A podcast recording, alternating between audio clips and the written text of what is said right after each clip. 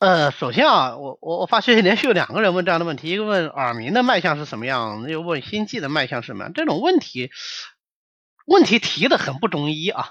就是任何一个症状，它当然是有很多很多种这个病机的可能性，不同的病机，它的脉象就肯定是不一样的。以心悸而言的话，它有虚啊，有实啊，有寒呐，有热呀。如果是寒饮，对吧？如果是寒饮凝心，或或或者叫水饮凝心，它引起的心悸，那这就是阳虚而有饮呐。阳虚，所以它迟沉无力。